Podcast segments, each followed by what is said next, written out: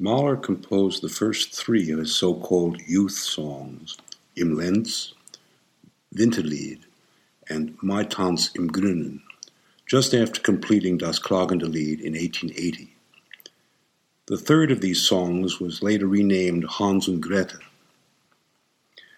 Next came two songs to texts by Richard Leander, Frühlingsmorgen and Erinnerung, both using musical material derived from part one of Das klagende Lied, the Waldmärchen, and containing the common poetical theme of sleep. Serenade and Fantasy were set to poems by a Spanish monk who lived during the late Renaissance and went by the name of Tirso de Molina.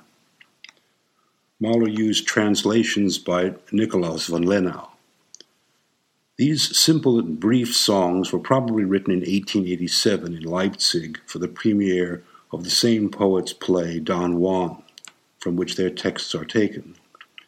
All of the remaining youth songs were composed to poems from the popular collection of folk poetry, Des Knaben Wunderhorn, in a folk song style that complements the nature of the texts. Mahler gave them a subtitle, Humoresken, a designation never used in the context of the art song before. Most of these youth songs are composed in a simple and straightforward manner of short duration and characteristically light and naive. Although written for piano accompaniment, Mahler sometimes reaches for an orchestral effect by directing that the piano imitate another instrument. For example, the serenade is actually given the subtitle with the accompaniment of wind instruments, although Mahler did not specify which ones he wanted to be used. Composer Luciano Berio orchestrated several of the youth songs. A recording of five of them was issued on the Teldec label, sung by Thomas Hampson, baritone, with the Philharmonia Orchestra conducted by Berio himself. Both his comments and the notes of Suzanne Aschenbrandt are fascinating and instructive. The first group of three songs was originally intended to consist of five. It appears that the last two were never composed. Sometimes referred to as the Poisl songs for the family name of Mahler's young sweetheart Josephine Poisl, whom he courted unsuccessfully, these songs represent the earliest Mahler lieder currently extant.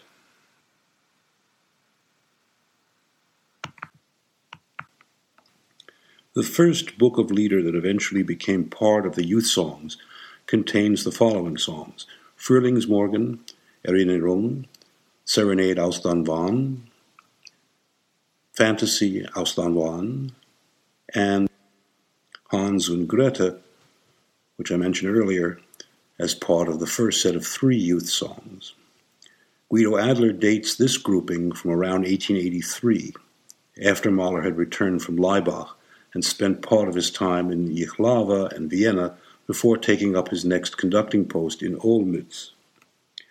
The serenity of these charming songs reflects Mahler's state of mind after his ill fated romance with Josephine Poisl had ended. Books two and three of the so called youth songs contain nine lieder, all written to texts of Wunderhorn folk poetry.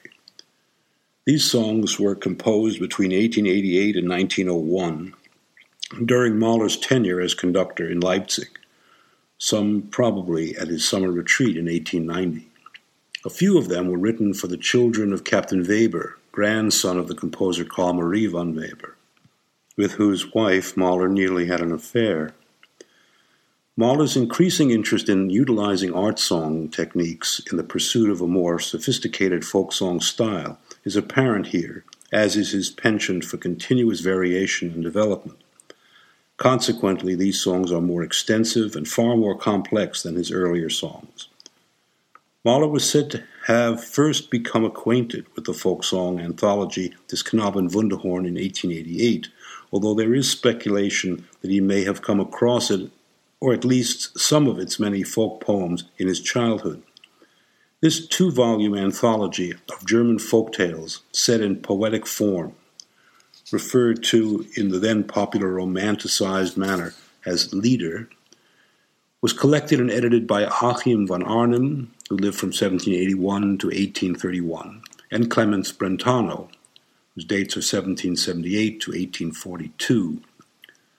It was probably the most well known collection of its kind among German speaking people everywhere during the 19th century.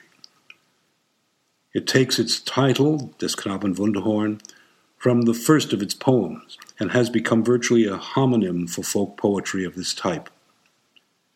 Eminently popular with young and old, Des Knaben Wunderhorn served as an outlet for the many frustrations suffered during the early years of the Romantic era by the German people that engendered a need to strengthen their self image by evoking nostalgic memories of past glories that they shared as a common heritage.